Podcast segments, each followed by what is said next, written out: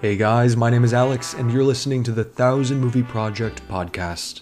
At the end of 2022, I was having a really hard time finding a job on Miami Beach, and so just to have a little bit of money coming in, I started selling off the stuff in the corners of the closet, the stuff in the trunk of my car. I decided to learn how to use eBay, how to get actually savvy on it. I went on YouTube and I looked for tutorials, and in the process, I found a bunch of videos from resellers people whose mantra is basically to buy low and sell high. Normally, they go to thrift stores, estate sales, Facebook Marketplace. They find things that are valuable, they buy it for super cheap, they clean it up, maybe restore it, and then they flip it for profit on eBay. I started doing that in my own modest part time way and started to understand what many of the people who do this professionally refer to as like one of the biggest hurdles to get over, which is the loneliness. The loneliness of being in your car all day, prepping packages, taking them to the post office, shopping at thrift stores, focused, your earbuds on. And I think the loneliness is part of the reason that the reseller community on Reddit is so toxic and vulgar and judgmental and hateful, but it's also part of the reason why the reseller community on YouTube is so effusively kind and helpful and inviting. One of my favorite creators in that space is a guy named Matt. His channel is called Thrift a Life, but he's got a second channel too, called Book Pilled. On the one channel, he talks in a really deadpan, borderline miserable way about reselling, while on the other channel, he speaks very passionately about sci fi novels and fantasy. Matt had already been making videos for a few years when, in the latter part of 2023, he made a video saying,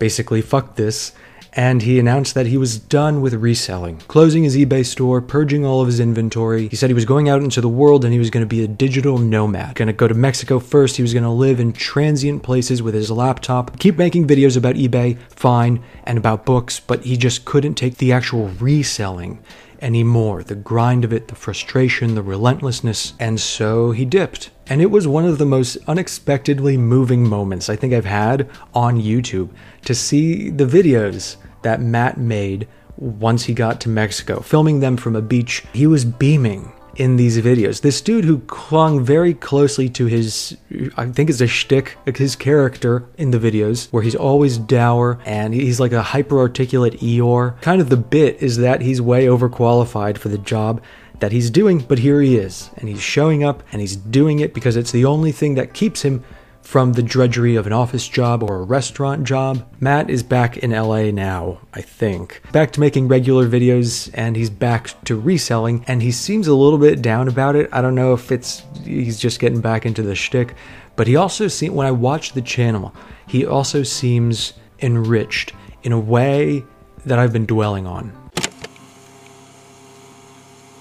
I talked to my dad on the phone for an hour this past Sunday, and after we riffed for a while about the strangely pleasant weather we've had in Miami for the past couple weeks. He he told me that one of the worst things confronting Ukrainian soldiers on the front line right now is these hordes of enormous aggressive, disease carrying rats that flood the trenches at night and bite them while they sleep. And the bites aren't little nicks, these things are snatching like pea sized chunks of flesh out of these guys. And he, he was describing this and also the likelihood that one of the world's many fascists right now is going to cross swords with NATO in the next couple of years and initiate World War III, and thus a fucking whole draft into the US military will commence. And he said if someone did nuke the United States. His theory is that the place they would probably do it is not what everyone thinks, which is like New York City or Washington, D.C., some densely populated place. The place they'll nuke is the American Northwest because you see, that's like one of the bread baskets of the world. If that region became irradiated, a famine would ensue and it would kill legions of people long before nuclear winter. But, um, but, but, anyways, uh, what are you and Marie doing for dinner? You got any plans? Another YouTuber whose life roped me into a kind of emotional roller coaster is a competitive eater, and his name is Furious Pete. Furious Pete's channel was already well established, and he had a huge following in 2015 when he was diagnosed with testicular cancer. And he chronicled the discovery and the treatment, and finally the removal of one of his testicles. A couple years later, in 2017, he made a vlog to say that the cancer was back and now his second testicle would have to be removed. And that vlog was gutting to watch because he was recording it within minutes of having gotten the news.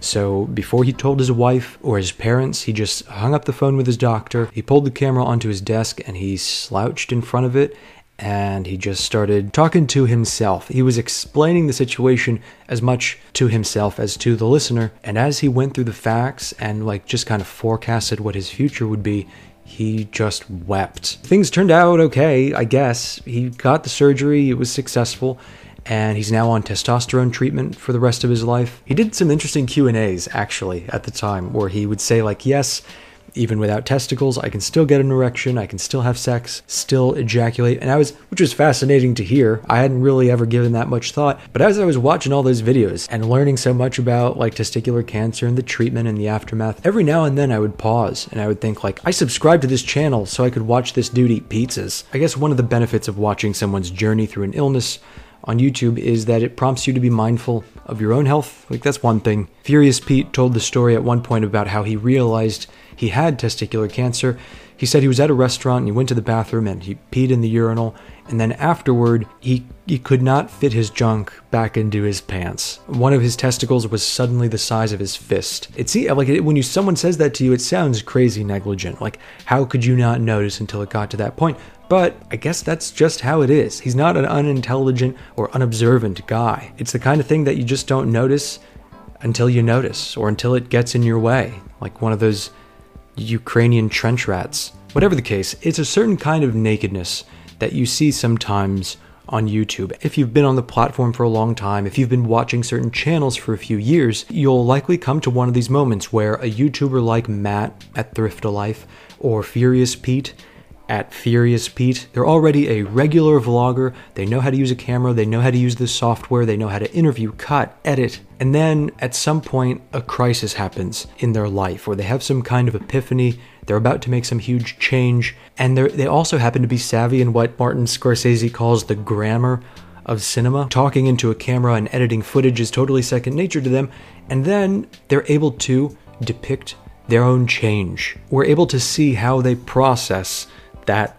trauma, that event, how they talk to the lens like it's just some familiar, unjudging companion. Like it doesn't matter if they have the right words for it, if they have a great vocabulary um, to convey what it is that they're feeling.